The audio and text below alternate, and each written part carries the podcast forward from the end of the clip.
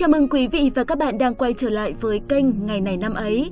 Đây là số phát sóng tiếp theo thuộc chủ đề Ngày Tết năm xưa. Quý vị và các bạn thân mến, dù là xưa hay nay, Tết Nguyên đán vẫn là một ngày lễ cổ truyền lớn nhất của người Việt. Ngày Tết chính là cơ hội để thể hiện đạo lý uống nước nhớ nguồn một cách sâu sắc và rõ nét nhất.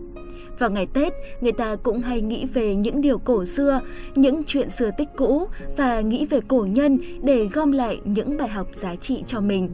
Hôm nay, trong số phát sóng này, chương trình sẽ nhắc đến một trong những nhân vật có ảnh hưởng nhất của lịch sử cũng như văn hóa Việt Nam trong thế kỷ 16. Ông là một trạng nguyên, một thầy giáo, một nhà dự báo hoạch định chiến lược kỳ tài. Vâng, và người đang được nhắc đến chính là trạng trình Nguyễn Bình Khiêm. Có một giai thoại của ông liên quan tới ngày 30 Tết vẫn còn được lưu truyền cho tới ngày nay. Giai thoại đó vừa cho thấy tài năng của trạng trình Nguyễn Bình Khiêm, cũng vừa là một bài học cho thế hệ sau này. Mời quý vị và các bạn tiếp tục theo dõi video này để tìm hiểu về trạng trình Nguyễn Bình Khiêm và giai thoại đó.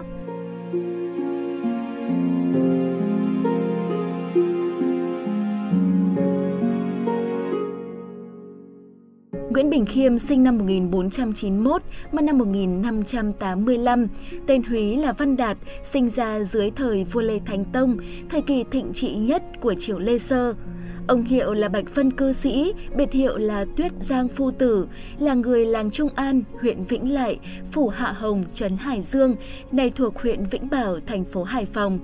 Từ thuở ấu thơ, Nguyễn Bình Khiêm đã được giáo dục cẩn thận, rèn luyện cả về thể lực và trí lực, nên ông to khỏe và thông minh khác thường. Chưa tới một tuổi, ông đã nói sõi. Lên 4 tuổi, ông được mẹ dạy sách kinh và thơ nôm. Khi tới tuổi trưởng thành, Nguyễn Bình Khiêm theo học bảng nhãn Lương Đắc Bằng ở làng Lạch Triều thuộc huyện Hoàng Hóa, tỉnh Thanh Hóa ngày nay. Vốn sáng dạ lại chăm chỉ học hành nên Nguyễn Bình Khiêm nhanh chóng trở thành học trò xuất sắc của thầy. Sau này, khi Lương Đắc Bằng mất, ông đã giao con trai của mình là Lương Hữu Khánh cho Nguyễn Bình Khiêm nuôi dạy. Khi nhà hậu Lê rơi vào khủng hoảng, Nguyễn Bình Khiêm đã không ra ứng thi sớm. Tính từ khi trưởng thành, ông đã bỏ qua 6 khoa thi dưới triều hậu Lê. Ngay cả khi nhà Mạc lên thay vào năm 1527, xã hội dần ổn định, ông vẫn bỏ qua hai khoa thi đầu dưới thời nhà Mạc. Tới năm 1535, dưới thời vua Mạc Đăng Doanh, thời thịnh trị nhất của nhà Mạc, ông mới quyết định đi thi và đậu ngay trạng nguyên. Năm đó, Nguyễn Bình Khiêm đã ngoài 40 tuổi. Sau khi đỗ đạt, Nguyễn Bình Khiêm được bổ nhiệm làm nhiều chức vụ, được phong tước Trình Tuyển Hầu rồi Trình Quốc Công, nên dân gian quen gọi ông là Trạng Trình. Nguyễn Bình Khiêm nổi tiếng với rất nhiều tài năng. Trong lịch sử của dân tộc Việt Nam, ông được nhìn nhận là một trong những nhà văn hóa lớn của dân tộc.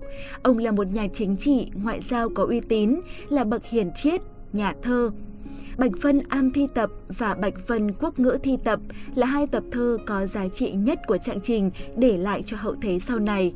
Ngoài ra, Nguyễn Bình Khiêm còn được biết đến là một nhà dự đoán đại tài, nhà tiên tri số 1 của nước Việt. Ngày nay, dân gian vẫn còn lưu truyền rất nhiều những tiên đoán của ông. Và những tiên đoán này sẽ được chương trình nhắc đến ở phần sau. Ngay bây giờ, chúng ta sẽ cùng đi tìm hiểu giai thoại về quẻ bói đêm 30 Tết và bài học sâu xa trong đó. Chuyện kể như sau. Vào tối 30 Tết năm ấy, Nguyễn Bình Khiêm đang ngồi đàm luận lý số với một người học trò từ xa tới. Bỗng ngoài cửa có tiếng gọi Ông sai gia nhân ra bảo người đó chờ chút. Trong khi đó, ông và người học trò ngồi bấm quẻ để xem thử người gõ cửa có chuyện gì. Cả hai thầy trò đều bấm vào quẻ, thiết đoàn mộc tràng, có nghĩa là sắt ngắn gỗ dài. Ông hỏi học trò, anh đoán người đó vào đây để làm gì?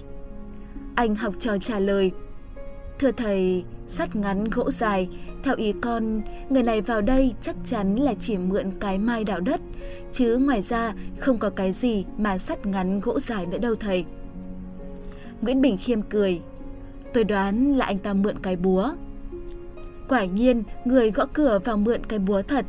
Anh học trò hỏi lý do thầy đoán đúng, Nguyễn Bình Khiêm giải thích.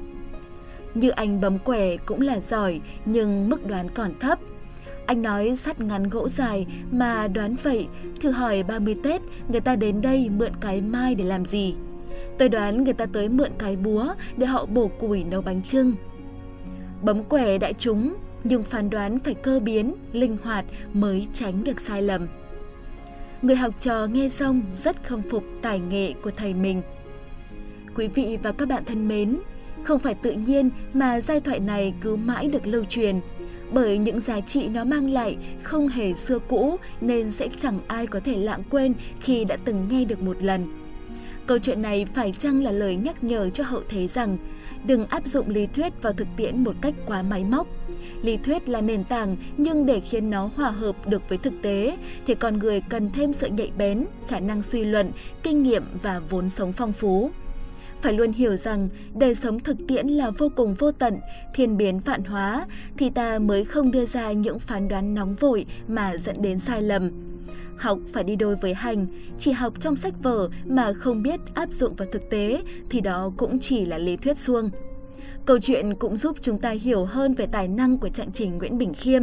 Ông xứng đáng là cây đại thụ, nhà học giả, triết gia, nhà lý số và tiên tri bậc nhất.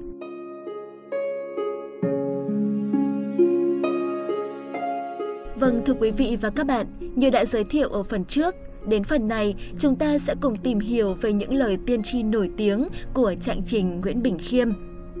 Tương truyền, Nguyễn Bình Khiêm chính là người đưa ra lời khuyên giúp nhà Nguyễn, Mạc, Trịnh, Lê thoát khỏi khó khăn vận hạn.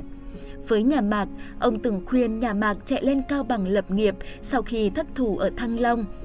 Nguyễn Bình Khiêm còn khuyên Trịnh Kiềm giữ chùa thờ Phật được ăn oản, tìm người trong tông thất nhà Lê lập làm vua – nhà Trịnh làm theo và từ đó nối đời cầm quyền, nhưng danh nghĩa vẫn là tôn phò nhà Lê. Với nhà Nguyễn, Nguyễn Hoàng là con trai thứ của Nguyễn Kim, từng cho người tới hỏi Nguyễn Bình Khiêm và nhận được một câu ẩn ý rằng Hoành Sơn nhất đái khả dĩ dung thân, có nghĩa là một giải Hoành Sơn có thể dung thân được. Năm 1568, Nguyễn Hoàng xin vào trấn thủ xứ Thuận Hóa, rồi dần dần xây dựng cơ đồ họ Nguyễn ở phương Nam. Trong bài thơ Cự Ngao Đới Sơn thuộc tập thơ Bạch Vân Am Thi Tập, Nguyễn Bình Khiêm đã viết rằng Biển Đông vạn dặm giang tay giữ, đất Việt muôn năm vững trị bình, chỉ những phủ nguy xin gắng sức, bờ cõi xưa cũ tổ tiên mình. Câu này như là lời khuyên của trạng trình với thế hệ sau rằng phải nắm giữ được Biển Đông thì đất nước mới thái bình, thịnh trị muôn đời. Với bài Cự Ngao Đới Sơn, Nguyễn Bình Khiêm có thể được coi là người đầu tiên trong lịch sử Việt Nam nhận thức được tầm quan trọng của việc giữ gìn chủ quyền Biển Đông. Thêm một giai thoại nữa, người dân Nghệ Tĩnh từ lâu lưu truyền những câu sấm truyền của trạng trình, đó là Đụn Sơn phân giải, bò đái thất thanh, thủy đái lam thành, nam đàn sinh thánh. Tạm dịch nghĩa là khi núi đụn trẻ đôi, khi bò đái mất tiếng, sông Lam khoét vào chân núi Lam Thành, đất Nam Đàn sẽ sinh ra bậc thánh nhân. Nhiều người hỏi cụ Phan Bội Châu, thánh ở đây có phải là cụ không? Thì cụ dứt khoát trả lời là Nguyễn Ái Quốc.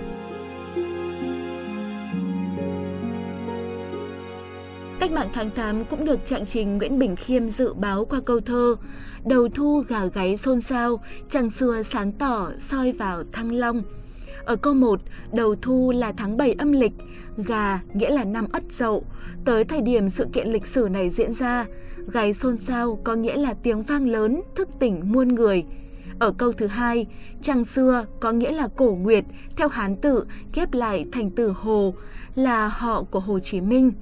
Sáng tỏ soi vào Thăng Long là sự kiện Bác Hồ đọc tuyên ngôn độc lập trước hàng vạn đồng bào ở quảng trường Ba Đình của thủ đô Thăng Long, Hà Nội. Đến nay, dân gian vẫn còn truyền tụng rất nhiều những giai thoại khác về trạng trình. Dân gian đã công nhận rằng trạng trình Nguyễn Bình Khiêm chính là một nhà dự đoán thiên tài.